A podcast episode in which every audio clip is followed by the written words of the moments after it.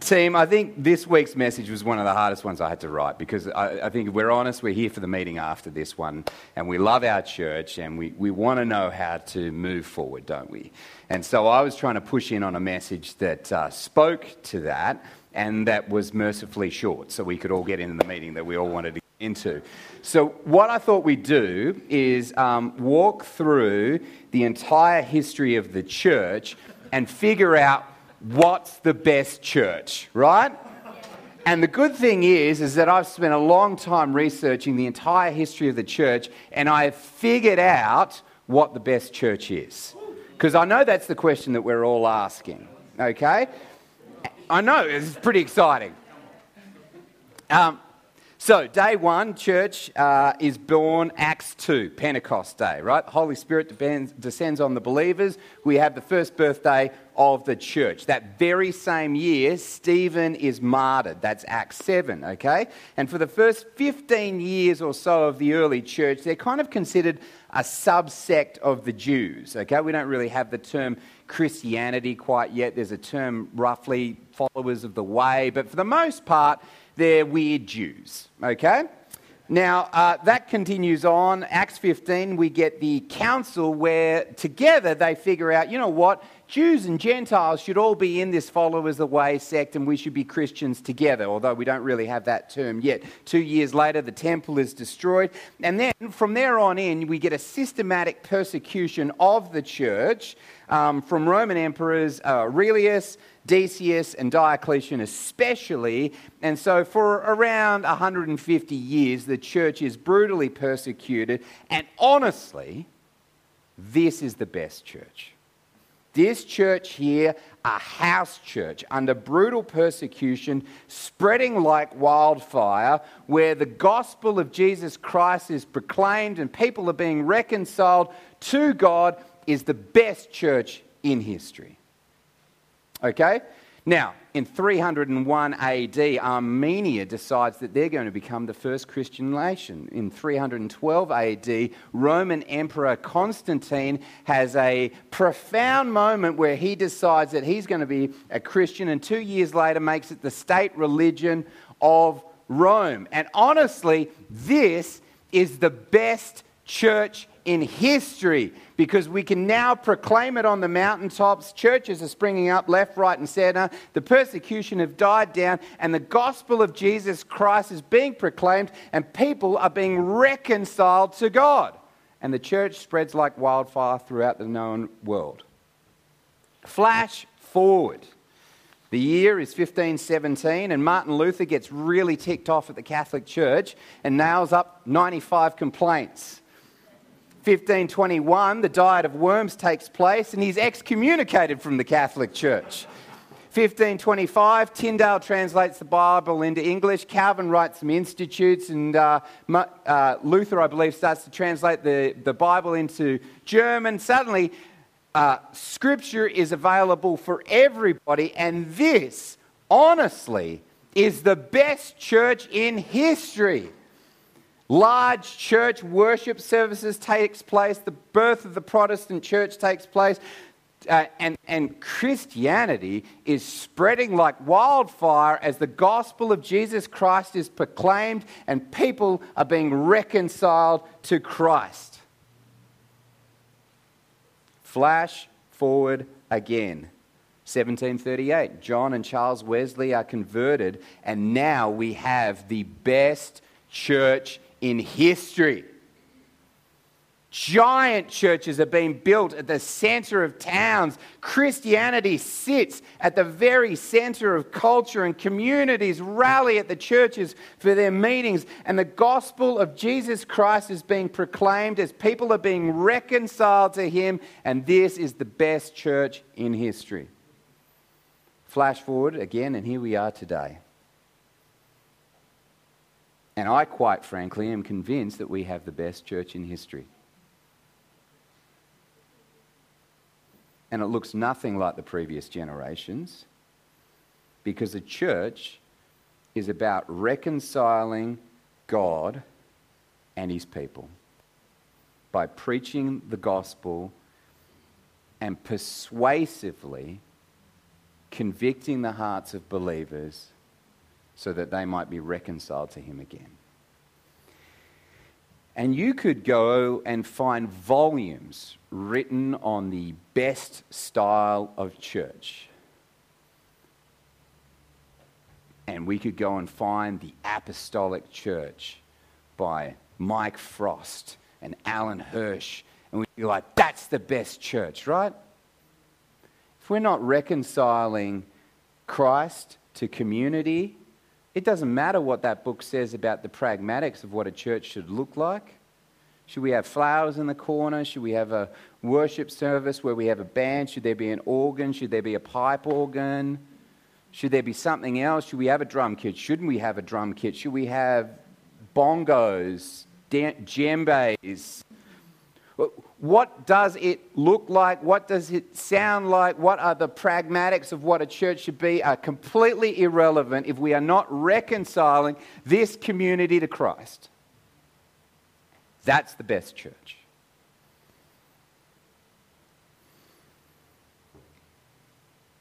For Christ's love compels us because we are convinced that one died for all and therefore all died, and he died for all, that those who live should no longer live for themselves, but for him who died for them and was raised again. Verse 14. I think we're all sitting here, right? Asking the questions what's Leon going to come up and address? What's going on? What are the elders thinking? We are in the business of reconciliation. That is the business that we are in. And it does not matter what takes place in the meeting after this if we cannot be in the business of reconciliation. Because a good church, the best church in history, is the one that is in the business of reconciliation. And reconciliation is difficult because it's messy. People don't like reconciliation. It's very, very, very messy. Because here's the truth of reconciliation we cannot go back in time. As you read the narrative of Scripture, where does it start? This is, this is not a rhetorical question, some interaction. Listen, we're all looking forward to the meeting after this, but we've got to work through this, okay? Where does the story start? In a garden. Where does the story end? No, it doesn't, in a city in a city, doesn't it? In the city of Zion. That's right. It starts in a garden, it finishes in a city because, as God, the great reconciler, you cannot go back to the way things were. We're not going back to the Garden of Eden. We're going to Zion City, right? God has already laid out a plan for reconciliation. He understands for that to take place, we cannot go back in time. We have to go forward to a preferred tomorrow and it looks a little bit different and it sounds a little bit different, but God has issued that narrative to remind us that reconciliation takes time and it can be challenging and it can be difficult. And if I've learned anything from today, as we look at media and culture, people don't like to reconcile. They like to do honor and shame. Imagine for a second that there are two islands. There is Honor Island, and everybody wants to be on Honor Island. The hard thing about being on Honor Island is it's really difficult to stay there, and everyone gets very timid and cautious because if you make a mistake on Honor Island, there is a one way plane trip to Shame Island.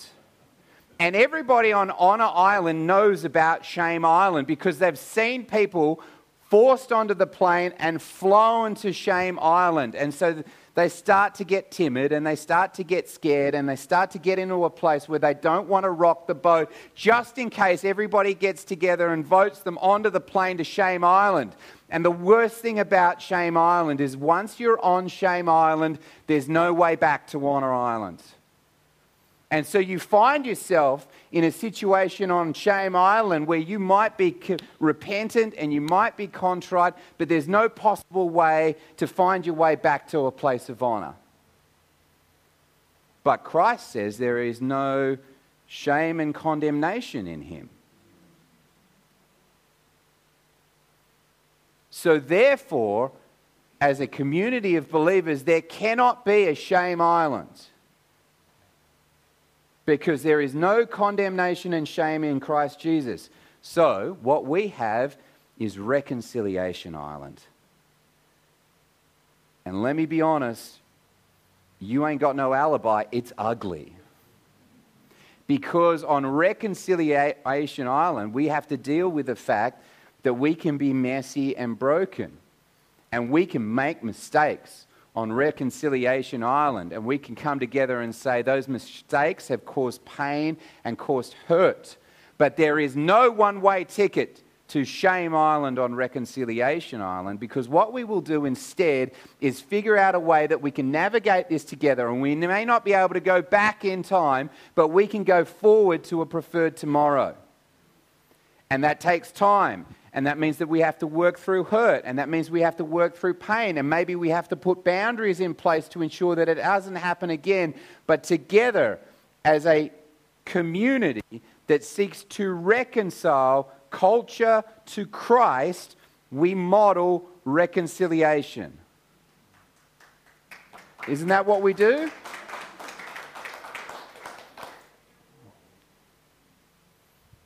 The best church in the history of churches is a church that can model the same reconciliation that was shown to us and realize that we as a church work as broken people with our own funk and our own junk, but together we exist on one island.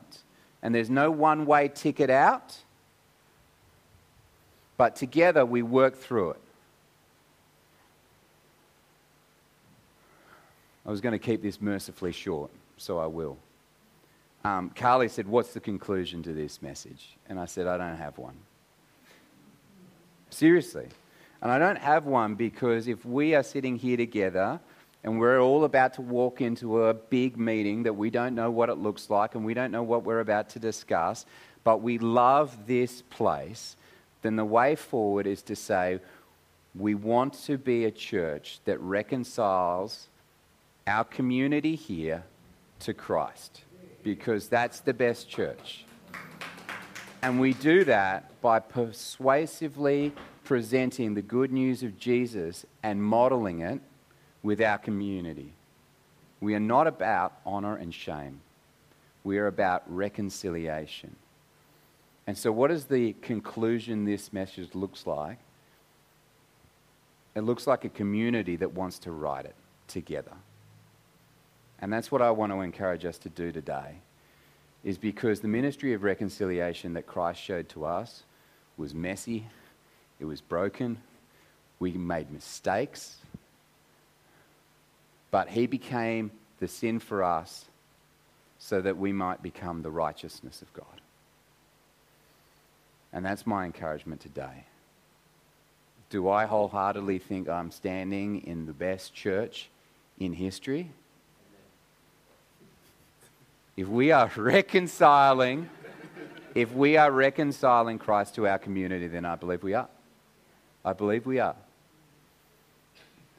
And I look around this place and I know that I see a lot of nervous and, you know, confused faces like, please land in the plane, Duncan. We've got a meeting to get to. We do have to wait to 12. And have a lot of coffee. I thought that the meeting take place immediately after this. we have to be in the process of reconciliation, team. And that's hard and that's messy, and that, that means we have to deal with hurt feelings. And it means that we have to deal with the own sin and junk and funk in our lives. And that can be hard, and that can be hurtful, and that can be difficult. But if we are going to model the gospel of Jesus Christ to this communion, then we need to say no to honor and shame. Not interested in doing it. we live on an island together filled with reconciled people reconciling each other. And that's the way I want to live. And it will stand in, in, in stark contrast to what everybody else is saying in our society. Because suddenly we can start to show the love of Christ, the grace of Christ, the compassion of Christ. And that speaks volumes to a community who just wants two islands Honor Island and Shame Island. And I don't want a piece of that. Let's pray. Uh, Lord, we lift up uh, Leon, we lift up our elders, we lift up Paul, we lift up Renee, and we lift up this community and say, Lord, that we might be humbled before you and that we seek to glorify and honor you in everything that we do. Um, Lord, we thank you for weird, crazy, challenging days like today as an opportunity for us to grow in love and in uh, affection. Lord, that you might be at the center of all of this, that you might lead us, that you might guide us. Lord, that we might see you in all of this. Lord, give us the strength to be reconcilers, communicating persuasively the good news about you to this community, and that we might stand as a testimony that there is a better, albeit messier way through reconciliation that we can see you glorified. Lord, we thank you for humble, willing hearts. Uh, we thank you for the opportunity to be challenged. Lord, that it might strengthen our faith. And we thank you for your words that they might encourage our hearts. Amen.